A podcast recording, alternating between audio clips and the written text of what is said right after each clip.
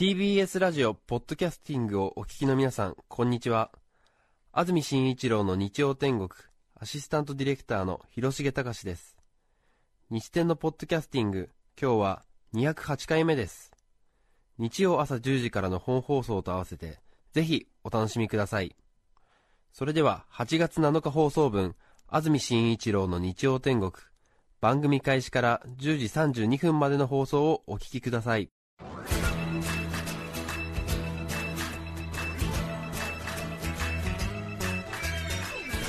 安住紳一郎の日曜天国。おはようございます。8月7日日曜日朝10時になりました。安住紳一郎です。おはようございます。中澤由美子です。皆さんはどんな日曜日の朝をお迎えでしょうか？さて8月暑さが戻ってまいりまして現在スタジオのあります赤坂。気温がすでに30度を超えています、はい、先週涼しい1週間が続きましたので暑さが戻ってきたなという感じですね。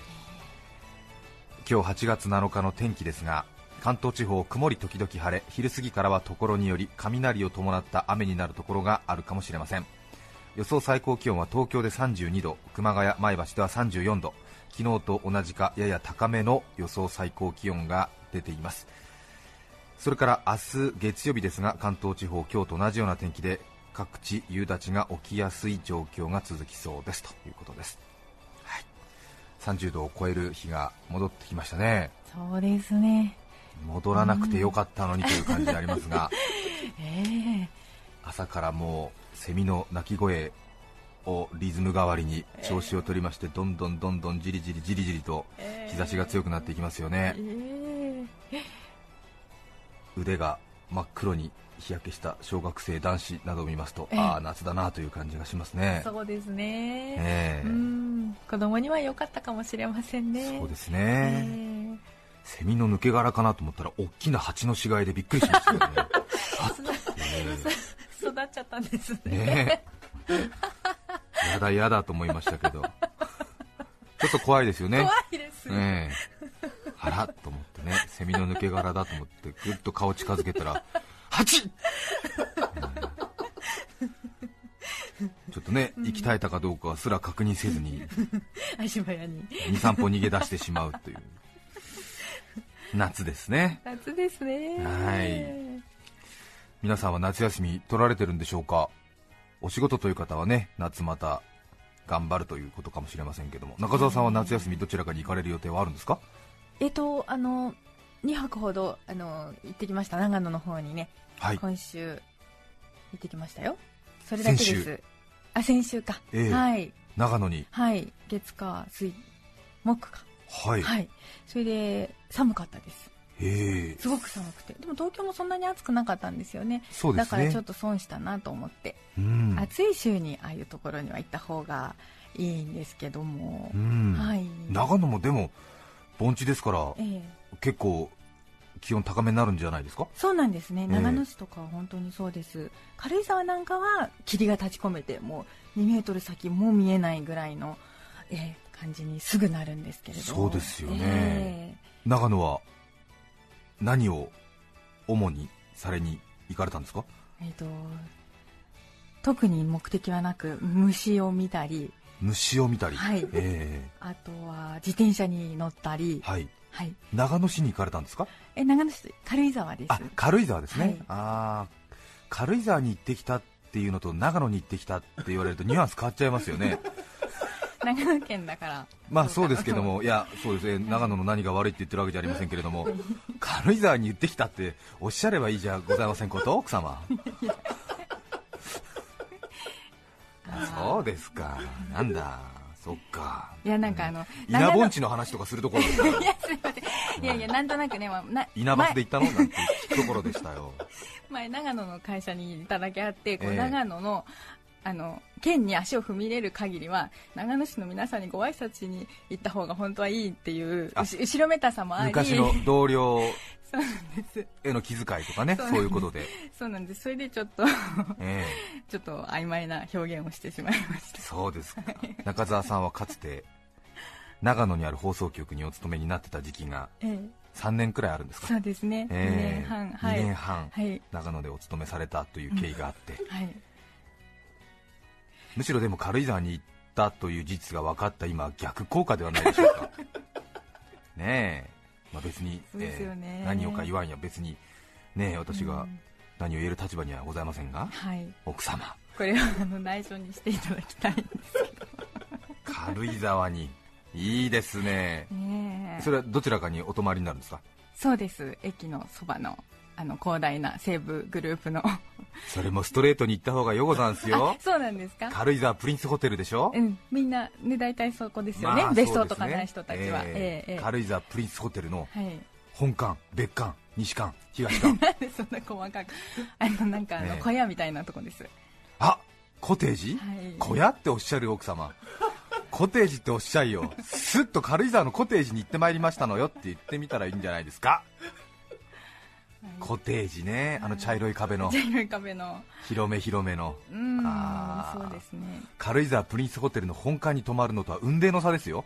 あそうですか、まあ、本館にねお泊まりの方には大変申し訳ないですけども、あーええ。うん、でも結構あのいちいち移動が不便ですけどね。それがよござんしょうよ、うん。コテージは。あそうなのか。はい敷地がたっぷりあってね隣のコテージとのこの距離があるっていうねうん。感じですよね。うんあそうなんだ。初めて行ってきましたそこへはできましたか、はい。そうですか。はい。それはいいですね。そうですね、はい。うん、うんでも開発が進んで中軽井沢の方もうん、あのなんかマルシェみたいなのができたりはい。すごいおしゃれになっていてはい。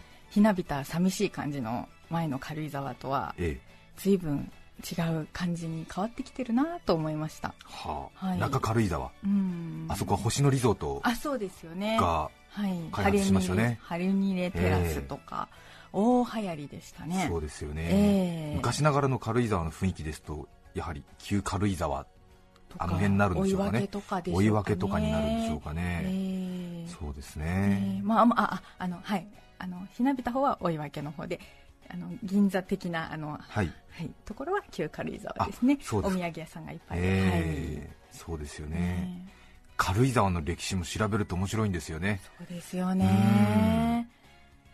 すごいお安く買ったんですってね堤さんが。とかそういうことですか？あそっちのあの西武グループの歴史もありますけれどあのもともとあのあ日本にいた宣教師あがあの東京暑いって言って軽井沢を避暑地にし、でそこから一気にこう避暑地としてのその軽井沢が始まるっていううん。ところでいろいろな歴史があったりして。そうですよね、ええ結構浅間山のふもとで火山灰で不毛な土地だったんですけどもね、そうなんですよね、えええはい。でいろいろあの入植とかうん、その戦争中に、えー行ったり戻ってきたりした時にいろいろちょっとその歴史が少しねあの、うん。歪んだ形で人々に重くのしかかったっていう経緯があるそうですけれどね。ええ。今はね本当に日本を代表する避暑地ですけどね。そうですか。軽井沢のコテージに行かれたんですね。そうですか。なるほど。他には夏休みのご予定は？もうあとはもうそばで、ええプールに行ったり、ええ。はい、お友達と行き来したり、はい。そんな感じで毎日子供のパワーを持て余すという。そうですよね、はい。お子さんも3歳ですか。そうですね。ねえ、はい。そうですね。恐ろしくて恐ろしくても、ええ。ええ。元気だから。そうですよね、モンスター級って言われますよね 3歳児はね。そうですね、ええ。怪獣3歳児って言われますよえね、ええ。いや本当にママさんたちみんな頑張ってると思いますね。うんそうですよえね、え私も先週仕事で飛行機に乗ったんですけども、はい。えー、と東京羽田からうん。女満別行きかな北海道のおー。ええええ中はもう幼稚園状態でしたね、ええびっくりしますよね本当この8月のこの時期。えー。私が言うとちょっとね何かあのまたトゲのある感じで伝わってしまうというところがあるんですけれどもあの最近ね小さいお子さんでもう飛行機を頻繁に使いこなすという方がねいらっしゃいますが。そうですね、ええ。時代が変わりました。はい、うん。私などは初めて飛行機に乗ったのはもう16歳くらいになってましたが、うんうんうん。まあ、私たちの世代はそういう方が多いと思いますけどね。そうですよね、ええ。もう今飛行機乗りますと、うん。その小さいお子様を連れて帰省されたりとかですね、はい。あるいはその行楽地に向かう方がごくごく普通にたくさんいますので、へえ。ーこの8月のはい。夏休みシーズンになりますと、はい。もう本当びっくりするぐらい幼稚園状態で、えーおとなしくしてないですよね。すごいですよ、私乗った、まあ、去年も話しましたけど、あの前、私、窓側だったんですけれども、でまあ、大抵その窓側に社会人が座ると、その通路側に座った小学生以下の子供たちに窓側の席を譲るみたいな、そういうスマートな行いをするね、えーはい。あの大人もいますけども、うん。私は絶対譲りませんからね、ダメ、見せないって言って、えー見せない、覗き見も覗き見もダメみたいな。え どうして？ーえ？私は基本的にあの子供を特別扱いしませんので。そうかそうか、ええ。社会のあのねあり方を教えるんですか？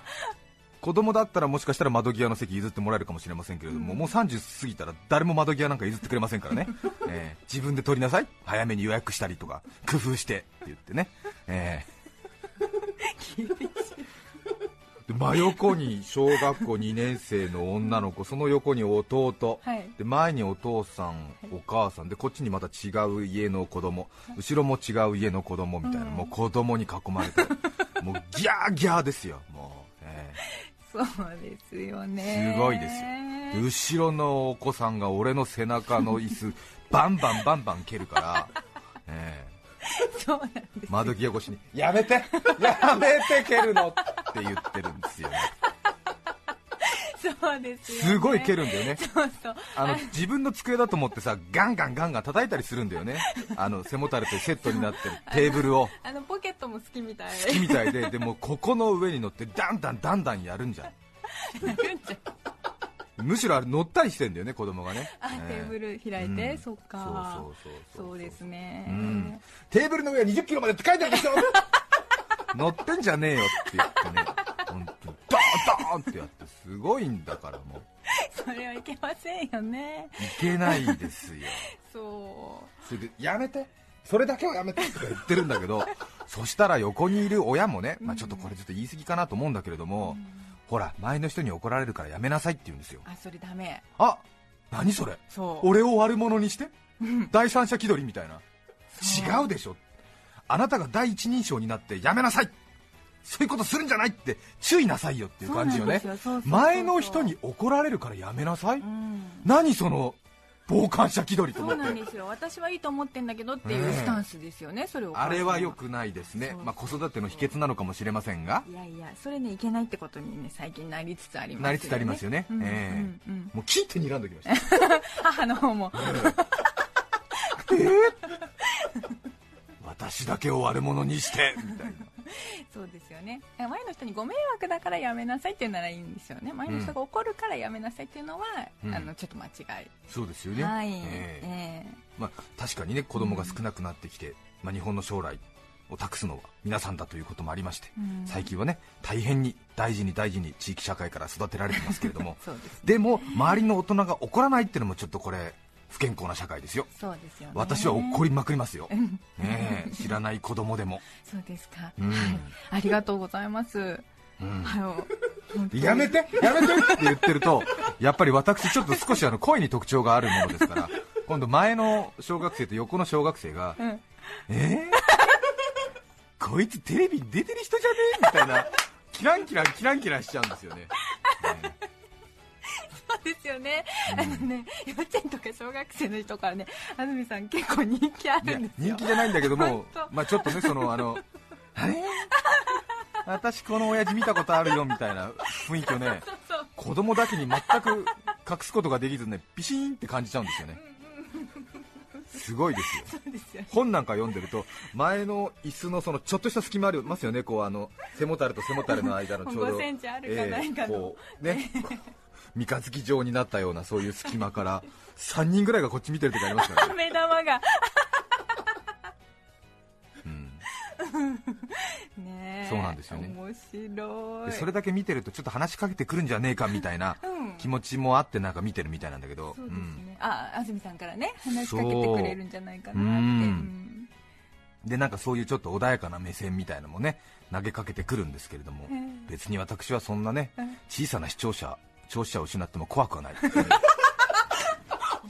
睨み返してます睨み返して。なんで見てんの？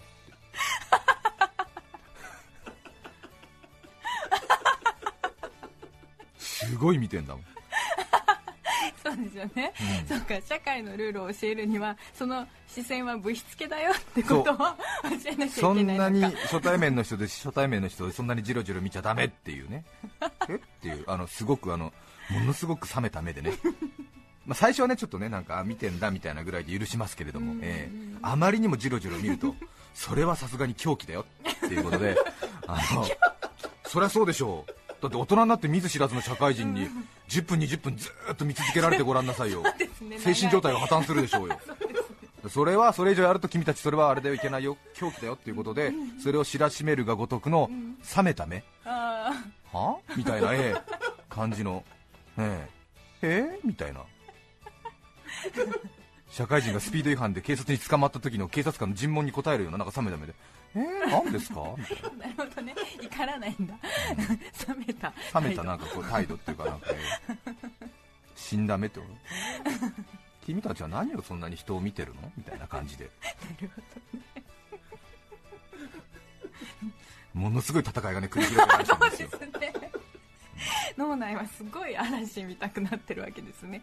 ものすごいですからね。てるうんうんあんまり小さいお子さんで遠く遠くに連れてっても記憶ないですからね。ないですね。ねえ。うん。プンプンと思っていつもね、まあ、記憶にはないけどなんとなく楽しい時間を過ごしたなっていうその積み重ねだからどこに行ったかとかよりねそこで親が楽しんでると、まあ、その雰囲気を察して子供も幸せみたいな。ごめんなさい。私貧乏症なものですからついついねちょっとそのあのそんなにそんなに小さいうちから遠くに行かなくてもっていうね 気持ちになってしまうんですけれど。でもやっぱりちょっとね可愛らしさみたいなのもあってうん。この間乗った時はねちょっと離れたところで誰かちょっとよく分からなかったんだけども多分小学生以下ぐらいの女の子がその客室乗務員うんうん。昔でいうところのスチュワーデスさんのはい。場内アナウンス、機内アナウンスにはい。逐一リアクションを取る女の子でへー。すごく面白かったですね、えー皆様この度はご登場いただきまして誠にありがとうございます。はーい。って子がい て。ええ。うん。当機は間もなく15分ほどで着陸の準備を始めます。はーいわかりましたって言ってる子がいてびっくりしましたけどね、ええ 新鮮ですね。ね。ちょっと悪ふざけもあるのかなと思うんですけどうんね逐一リアクションしてましたね、えへー。ーすごい面白かったですね。ねうん。なんかあの私たち大きくなってから飛行機に乗った世代は、あのスチュワーデスさんを呼ぶボタンを押すのに結構抵抗があるじゃないですか、はい。あんまり簡単に呼びつけちゃいけないみたいな、こうナースコールみたいな感じで、でもそうちっちゃい子から乗ってる子たちは、はい、あの気軽にどんどん置いちゃうのね、うん。はい。あのうちの子ちゃんだけじゃなくて他も、うん。はいでリンゴジュースちょうだいとか言って。なるほど、はい。緊張などなしに。躊躇などなしに。気軽に呼んででヘッドホンしてるかええ。ら大きい声で、大きい声リンゴでジュースとか。もうスネ夫かっていう。ね そうなんですね。時代が違う時代が違うんですね。乗り慣れてますよね本当にね。ね。うーん。確かに。え？ゆずジュースなくなったんですか？って言ってる子もいました、ええ。はいシークワーサーにねえシークワーサーになんて言ってましたけどね、ええ、通だなみたいな。そうですね、ええ。思いますけどね。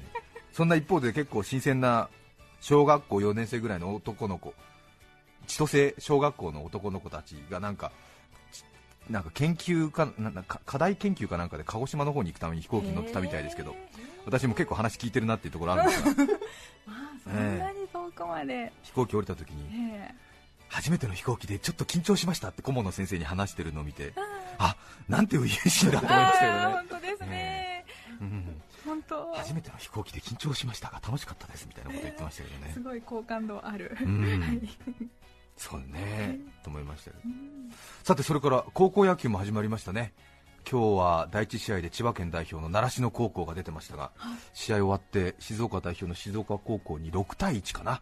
で勝ちましたけどもね、よかったですね。千葉習志野。名門高校ですからね。古豪復活かということですが。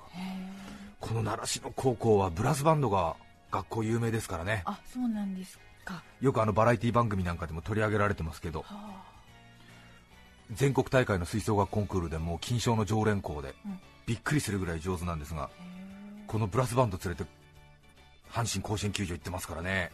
私も中継朝少し見ましたけどえすごかったですよ。まあ言ってみれば日本一のブラスバンドが応援に来てるわけですからね。うん。もうなんか効果音付きっていうのかな？なんか劇団四季のミュージカル見てるみたいでしたよ。え野球部の選手の一挙手一投足にオリジナルのメロディーがついてるみたいな、ねしかも大音量でという、へえええ。本当ミュージカル見てるみたいでしたけど。あそうなんですか、え。習志野市立習志野高校千葉県代表吹奏楽部員は総勢198人。うわー。すごいですよね、はい。習志野高校の全校生徒は970人って言いますから大きいですね。全校生徒の5分の1が吹奏楽部員ってことですよ。すごいですよね私も習志野高校の吹奏楽部の皆さんと仕事で1回一緒しましたけどへ石津谷先生っていう顧問の先生がすごいその、まあ、カリスマ的先生でうん。ものすごいパワーで生徒を引っ張ってまたその先生と一緒に習志野高校の吹奏楽部に入りたいということで、まあ、千葉県内関東からの中学校から吹奏楽やりたいという生徒がねたくさん集まるという、まあ、非常にエリート高校でもあるんですけれども、うん。で大体そういう吹奏楽が優秀だっていうところはその、まあ、野球部の応援もそうなんだけれども自分たちのその音楽の活動をしっかりやりたいということで、うんうん。夏休みなどはやっぱり吹奏楽部自体のコンクールとかああるのでね、ええ。そっちの方にシフトというか、まあ、ちょっと軸足を置いてで、まあ、野球部とか他の運動部の応援は、うん。まあ、ちょっとね1年生とか2年生とか、うんちょっと言い方あれですけれども A チーム、B チーム、C チームだったらその C チームね、うん。入りたての子たちがちょっとまあそういうものに駆り出されて、うん。でまあ、A チームとかねいわゆるその言い方きついですけど1軍とかね2軍のそのメインどころの演奏家たちはそのコンクールに向けて練習をするみたいなところはあるんですけれども、はい。この習志野高校はふざけんなよ全員参加だよみたいな感じで 198人地区予選の1回戦から全員駆り出されるっていう、まあ、七谷先生のやり方なんでしょうけどね。へでも千葉大会の1回戦から198人でやりますからものすごい音なんですって。本当に総動員なんだ。爆音ですよね。へえ爆音ですね。200人がいきなりあ。フルボリュームでいきなりバンバンバンバン音鳴らしますから。でものすごい苦情が出るんですって。あそうですか。相手高校とかからさすがに1回戦からその音量はないんじゃないでしょうかみたいな、そうですよね。まあ、ちょっと凱旋車みたいなものが来てるみたいな感じですからね。でも当然その地方予選やってる千葉県内のその球場の周りからのあ。住民からもクレーム来るみたいな。へでうるさいやめろみたいな。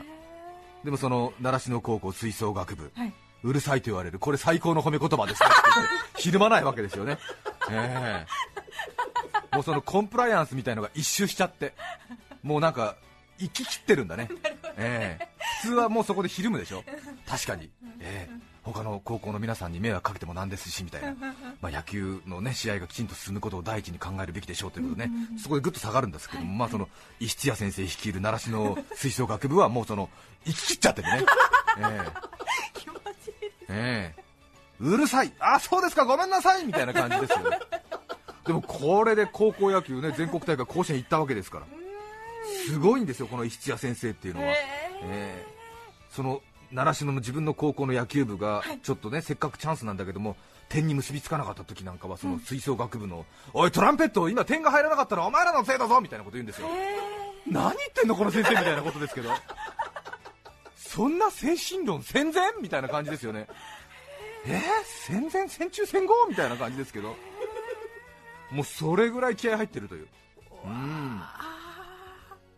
でもう本当に要するに全員が気持ち入れて一丸とならないと勝てないよみたいなことになってるわけですよね。ええ。そしてもうトランペット、トロンボーン、管弦楽ですよね、えーあ管管楽ですよね、ごめんなさい、管楽のそのベルっていうんですか、音が出る部分ね、こうラッパになってる部分ね、これをその攻撃中はバッターボックスのバッターに向けるんだよね、で徹底してるのよ、もうその新軍ラッパよろしく、その バッターがインスパイア、鼓舞されるがごとく、その方向を向けて、もう一点に向けて198人がブワーンと音出すわけよ。う もう念を送りまくるんだ。念を送るわけよね。でここまではいいんだよ。ところがこの後ね相手チームがピンチになってタイムかけて内野手がピッチャーのもとに集まるでしょ、はいはい。でいろいろ相談事をするわけだ。そね。その時は石谷先生は、はよし、マウンドに向けろっつって今度はラッパをマウンドに向けて、で相手のそのチームがピンチに陥っていろいろ相談事がうまくはかどらないように大音量で邪魔をするんだよ。でさ、正々堂々の高校野球の精神に反してるよね。え。え、いかがでしょう？マウンド上での相手の相談がうまく進まないように、うん。ベルですね、そのうんラッパの部分をマウンド上に向けるんだ。ちょっと悪音を出すわけですか？まあちょっとあのサッカーのねあの相手チームのフリーキックみたいにブーイングをするみたいなことなんだけれども、高校野球でブーイングなんかやった日にはね、え。もう各メディアで叩かれまくれますけども、そうですえけども。えところがこれ、習志野高校は生き切ってるんだ、ほうほでこういうふうにその顧問の先生はちゃんと公に語っちゃうんだもん、ええ。うん、うやってまして。やってますよって、ええ気の弱いピッチャーだったらうちのラッパの音にビビるんですよね。って言うんだ、生き切ってんだよ、本当はね、言っちゃダメなことだし、やっちゃダメだけども、生き切ってるんだよ。すごいよね。200人束になってやるからね。すごいよね。で今日も第一試合出てましたけども、やっぱり普通の高校のやっぱり5倍増しぐらいの音で、もう本当劇団四季みたいでしたよ、なんか。ええランナー二塁に行ったらちょっと荘厳になったりするんだよね。ええパーパパパパパパパパパパパパパパパパパパパみたいな。え何が始まるのみたいな。どういうことなんだろう、うんすごいですよ。で、ホームに生還したら普通は、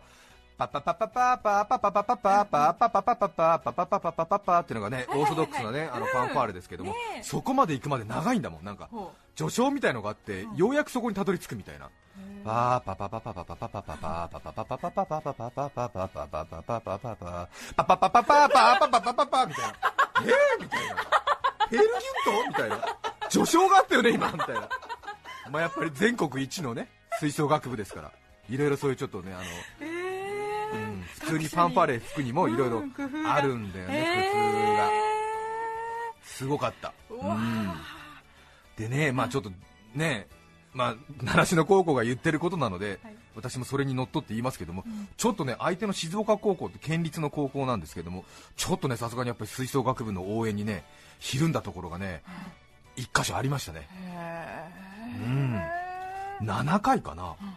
習志野高校が、まあ、ちょっとこういう気風だっていうこともありまして、ホームスチールをするんだよね。あんまりホームスチールってね、ね漫画とかアニメの世界あるいは新庄選手ぐらいでしか見ないですけども真剣勝負で多分1点差ぐらいの時にホームスチールをするんですよね。野球ご存じない方はあまりご存じないと思いますけどもいわゆるその本塁に向けて盗塁をするわけですよ。ところがピッチャーがキャッチャーに投げてますからもうタッチの瞬間はもうすぐに訪れるわけですから、ほとんどその成功しないような非常にギャンブルなプレーなんですけれども結局それ成功させるんですけど、えそのホームスチールが成功する理由は、まあ、ピッチャーが三塁ランナーを意識していなかったということがあって、まあ、三塁ランナーがフリーで、えースタート切ることができるんですけどもキャッチャーがね多分キャッチャーにとってみますと左から三塁ランナーやってきますので右バッターボックスにバッターがいますと三塁ランナーが視覚に入っているのでランナーが走っていることに気づかない時があるんですよね。でピッチャーからの送球をアウトコースで補給しますと、ランナーが走ってくることに気づくまで、右バッターボックスのバッターの影からランナーがヒュッて出てくるまで、ちょっと時間がかかるんですよね、でも大抵の場合は内野手から走ったぞ、三塁ランナー走ったぞ、キャッチャー!っていう、ね、声がね絶対届くはずなんですよ、でもそれもしかすると習志野高校のブラスバンドの198人の大音量がはい。かき消した恐れがあるね。静岡高校のキャッチャーは補給してからランナーに気づくまで相当時間があったからね、それでバッター越しにランナーが見えてまずいと思ってタッチに行くんだけれどもヘッドスライディングの右手が速かったという。これはね習志野高校ブラスバンドのお手柄じゃないかなと思いますね。うんそうなんですよね、まあ、静岡高校側からしてみるとふざけんなよと。野球の試合やってるのにブラスバンドが邪魔していいのっていう気持ちになりますけれどもね、ううんん。本当ですね。先に習志野高校の事情を知ってしまったので私は習志野高校 B 期でしたくりしますよね。まあねいろいろもしかすると習志野高校のブラスバンド音が大きすぎって言われるかもしれませんけどもね。これだけコンプライアンスが叫ばれている中中で。みんながいろいろな人に気を使う中ちょっと突き抜けてどうなのっていうぐらいの応援をしている習志野高校。千葉代表ですしね。私は応援します！はい、次の試合楽しみです。楽しみですね。はい。長くなりました。今日のメッセージテーマこちら壊してしまった話。横浜市のミル姉さんからいただきましてありがとうございます。ありがとうございます。壊してしまった話。私が中学生の頃の話です。母が所用で外出していたために私が夕飯を用意するよう命じられていました。ちょっと料理好きな中学生だった私は当時鍋物に凝っていて、うん。今日の夕飯はお鍋にしようと早速準備に取り掛かりました。はい。偉いですね、材料を全部切ってあとは土鍋をセットするだけだと思い食器棚の上にしまってあった母がこれ結構高かったのよと大切にしていた自慢の大きな土鍋をよいしょと取り出そうとしたところ、うっかり手を滑らせてしまいあーという私の叫び声とともに土鍋が無残な姿になりました。無残な姿になりました、ありますよね高めのところからね鍋を下ろそうとすると、ね庭仕事をしていた父が台所に顔を出し早く土鍋を庭に埋めろ。と言いました。私がえなんで？と聞くと父は証拠隠滅だ。焼き物は土からできているんだから埋めておけば土に帰る。お母さんに見つかんないうちに早く埋めるんだ と破片を手早く片付けて庭に埋めてくれました。父はお母さんには黙ってろよ。というので土鍋を壊したことは言わずにいました。はい。それから数ヶ月後母にバレお父さんが庭に埋めたら土に帰るから証拠隠滅になると教えてくれたことを伝えたところ土に帰るわけないじゃないと呆れていました。父は7年前に他界してしまいましたが父との良い思い出の一つです。陽気なねいいお父さん。きっとなんかねお母さんがの代わりに一生懸命おサンドしてくれる中学生の娘をね落ち込ませないようにきっと ユーモアを持ってね接してくれたんだろうと思うんですけどもね。いいですね。こうやってちょっとねやっぱり悪気なく落ち込んでるところに周りにこれだけのユーモアを持った大人がいるといいですね。埋めるんだ。土鍋を土に埋めろ。土に帰らないんです土にね帰らないけどね。でもきっとちょっとね落ち込まないようにしてくれたんでしょうね皆さんからのメッセージをお待ちしています。E メールのアドレスはすべて小文字の日天アットマーク tbs.co.jp nichiten アットマーク tbs.co.jp です。抽選で5名の方に何かと便利でシュールな表紙があなたの日常を演出。日天ノートを。3名の方にはカルピスセットをプレゼント。さらにメッセージを紹介したすべての方にオリジナルポストカードちゃんぽんシャンソン賞をお送りしています。今日のテーマは壊してしまった話。皆さんからのメッセージお待ちしています。それでは今日の1曲目です。埼玉県所沢市お寺さん34歳女性の方からいただきました。ありがとうございます。スピッツ渚どうぞ。8月7日放送分安住紳一郎の日曜天国。10時32分までをお聞きいただきました。著作権の問題がありリクエスト曲は配信することができませんので今日はこの辺で失礼します安住紳一郎の「ポッドキャスト天国」今日8月7日はバナナの日。みんな大好き南国スイーツ。7つ揃えば7バナナ。東京土産は東京バナナ。泣いちゃダメだよ。バナナの涙。そんなのバナナン954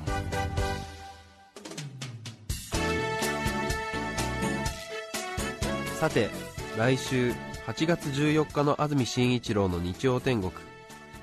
メッセージテーマは「ちょっと怖い話」ゲストはキノコライター堀ひろみさんです。それでは来週も日曜朝10時 TBS ラジオ954でお会いしましょう。さようなら。安住紳一郎の「ポッドキャスト天国」これはあくまで試供品皆まで語れぬポッドキャスト。ぜひ本放送を聞きなされ。TBS ラジオ954「